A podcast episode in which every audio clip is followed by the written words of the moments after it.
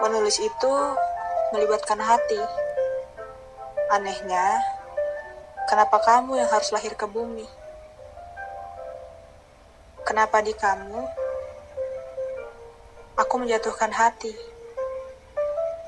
Sekarang aku sadar bahwa kita selama ini bertemu di tengah.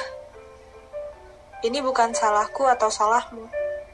Ini bukan salahku yang menemuimu atau kamu yang mudah menerima aku di samping hidupmu. Kita sama-sama tahu. Dan aku mulai ragu. Sudah hampir ke tahun kedua. Kau sedikit membuka diri. Namun aku merasa belum pantas membersamai. Kini aku mulai membuka diri.